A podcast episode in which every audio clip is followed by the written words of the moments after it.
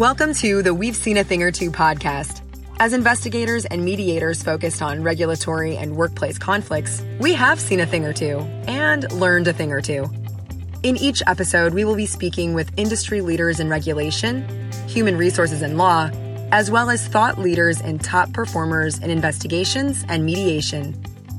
We bring our audience interesting and cutting edge information on conflict management as it relates to professional regulation and workplace disputes. This industry is one of many views, and we have to say that some views shared by our guests are not necessarily shared by the We've Seen a Thing or Two podcast, its host, or sponsors.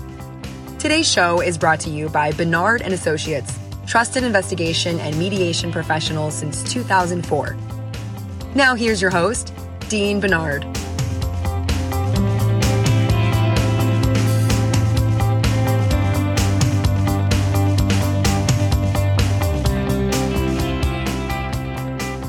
Hi, everybody, and welcome to the show. Now, this one's going to be a little bit different. Some of you might like it, some maybe not so much, because for the next little bit, you get to listen to me just talk while I share some thoughts and set the stage for our 2022 season of the podcast. In this episode of the podcast, I'd really like to set up the year ahead with a few reflections on what I've personally observed in our organization's work this past year and some of the things that I've seen out there in the social media world. And today I want to talk about neutrality, credibility, and fairness in both regulatory and workplace investigations. As most of our listeners know, our investigation work includes working with professional regulators, which constitutes about 60% of our work, give or take, and conducting workplace investigations, which would be the other 40%. Now, these two areas of investigation are actually very different, but they still have some similar themes within them, some similar processes within them.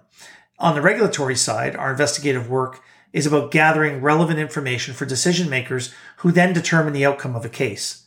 Now, these cases can come from public complaints, employer reports, self-reporting, and even media information that raises concern for a regulator. And the mission of a regulatory investigation is to gather evidence in a balanced manner. This means gathering evidence that might support or refute a complaint or a concern. With that information, informed decisions can be made. Investigators in this context often take their direction from the decision makers, but also have the leeway to determine what information is relevant to a case. Now, in this type of investigation, the investigator doesn't comment on the evidence. They don't offer conclusions or assess credibility or make recommendations. Their reports are really just a laying out of the information that's been gathered, all the information that's been gathered and is deemed relevant to that particular matter that's being investigated the investigator really in, in large part is a tool of the committee utilized for their skill at identifying relevant information and obtaining it through a variety of methods. Regulatory investigators must be very keen to maintain neutrality in all they do. I've been conducting and managing regulatory investigations since 2000, and I think the most horrifying accusation that I could ever face would be to be accused of not being fair or neutral. This simply can't happen in, in my world. And it's paramount that we as investigators do all we can to ensure it doesn't.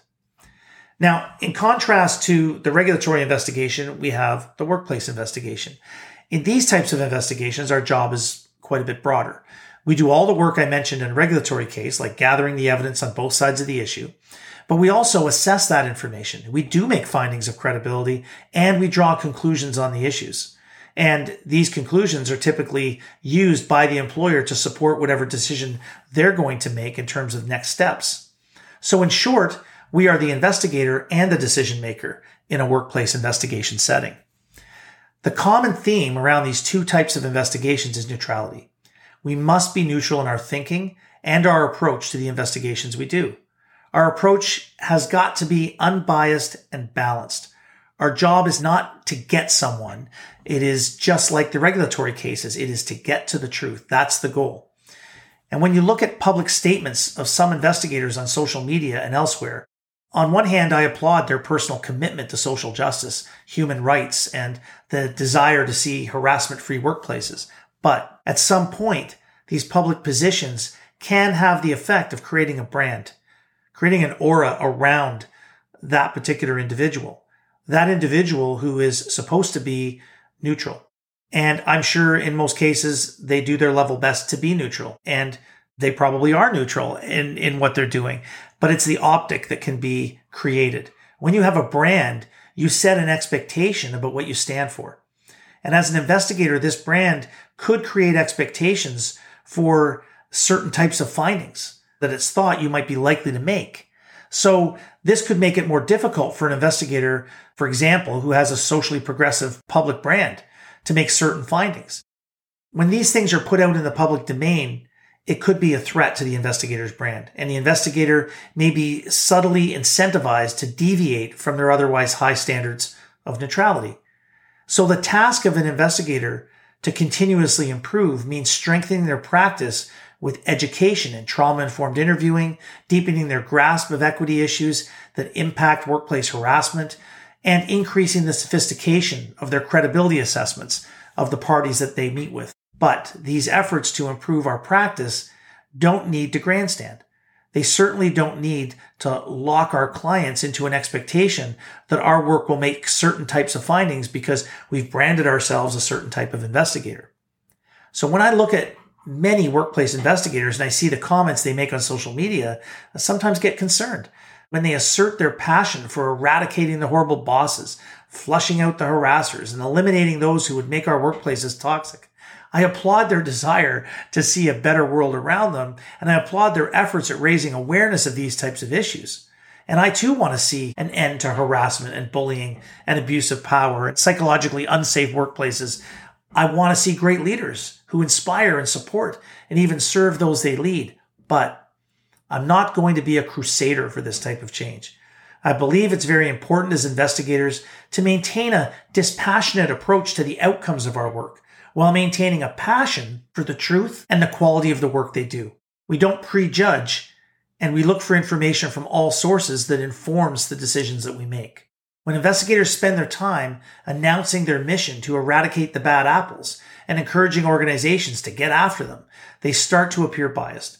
Investigations must always be about evidence, evidence that is gathered fairly, analyzed objectively, and investigators must keep an open mind to all the possibilities and allow the evidence to point them to the conclusions, not their preconceived conclusion to dictate the evidence they gather or the evidence they pay attention to. When I see people on these kinds of missions publicly denouncing this behavior and professing their disdain for those who might engage in such behavior, I get concerned because they're creating that optic that might lead some to question their neutrality and whether their professed disdain for this behavior could cloud their judgment.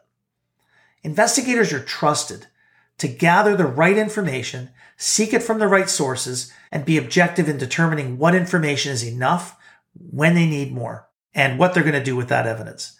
Subtle biases, some even unconscious, can lead to errors and missing key information that can make a difference. This not only applies to the issues I've mentioned, but many other aspects of social justice. Biases about gender, race, disability, age. All of these things are biases that we need to understand about ourselves. We all have them. You can't deny it. Everybody has biases. And we have to guard against allowing those biases to negatively influence the work we do and ultimately to negatively influence the ability to provide fair, transparent, and balanced services as investigators. So the passion we have to have as investigators is a passion for the truth, whatever it is, and a passion for processes and approaches being fair, a passion for basing decisions on evidence and not opinion. And finally, a passion for constantly improving our understanding of fairness, transparency, and how it is applied to the work we do. All right, preaching over. I'm done. But I do want to talk about another topic that's near and dear to my heart, and that is trauma informed practice. As I reflect on 2021, I realize that I probably gave more talks on trauma informed practice than any other topic. The concept of trauma informed investigation or trauma informed mediation isn't new. I mean, it's been around for many years. And, you know, I think that what people don't know is that trauma informed practice doesn't require us to be experts at determining exactly what type of trauma somebody might or might not have experienced.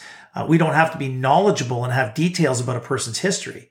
In other words, trauma informed practice can and should be the norm in how we engage with people. We call it trauma informed practice, but the concepts of that practice are concepts that should be applied to all of our communications. Our communication skills and our understanding of bias, our willingness to tread carefully and be empathetic are all traits of trauma informed practice but I would argue they're all traits of being a good human being. In investigations, our job is to gather information. In that process, we have to communicate with people from all walks of life.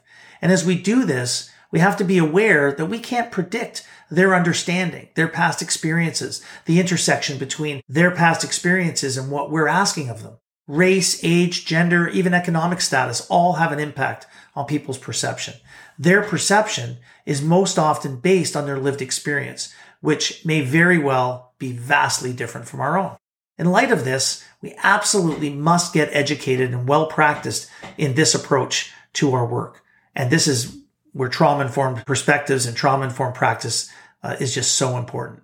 Now, why do I bring up the issue of neutrality and trauma informed practice? Well, it's not to educate people here because uh, in this short little podcast, I'm not really educating so much as I am raising awareness. Maybe I'm on my soapbox right now, but I want to encourage people to seek out this knowledge. If you're an investigator and you're looking to make a difference out there, you need to be neutral. You need to be aware of your biases. You need to understand that the lived experience that you have is not necessarily the lived experience of others. And those impacts that people have faced in their lives are things that you may never understand fully. And it's only through a proper approach, being empathetic, being open minded. These are the traits and the practices that make investigators good at what they do. Now, you know, we're going to do our part on this front in terms of education by seeking out guests for the show this year who can give us insights into these issues. And I'm really looking forward to some of the people that we have lined up for 2022. I have to say, it's been a great fun creating this podcast. I started it around mid year, or maybe a little before mid year last year, and it's been really gratifying to hear some of the feedback on it. I hope to improve it for 2022, but I do need your help. So I'm asking you, reach out to me, share your thoughts and your ideas for topics, even suggest guests who you think would be good for our audience. I can be reached many ways. You can call the office at 1 888 733 2226 ask to speak to me, they'll connect you. Email me through our contact page at bernardinc.com. You can message me on LinkedIn or even go to the Bernard and Associates YouTube channel.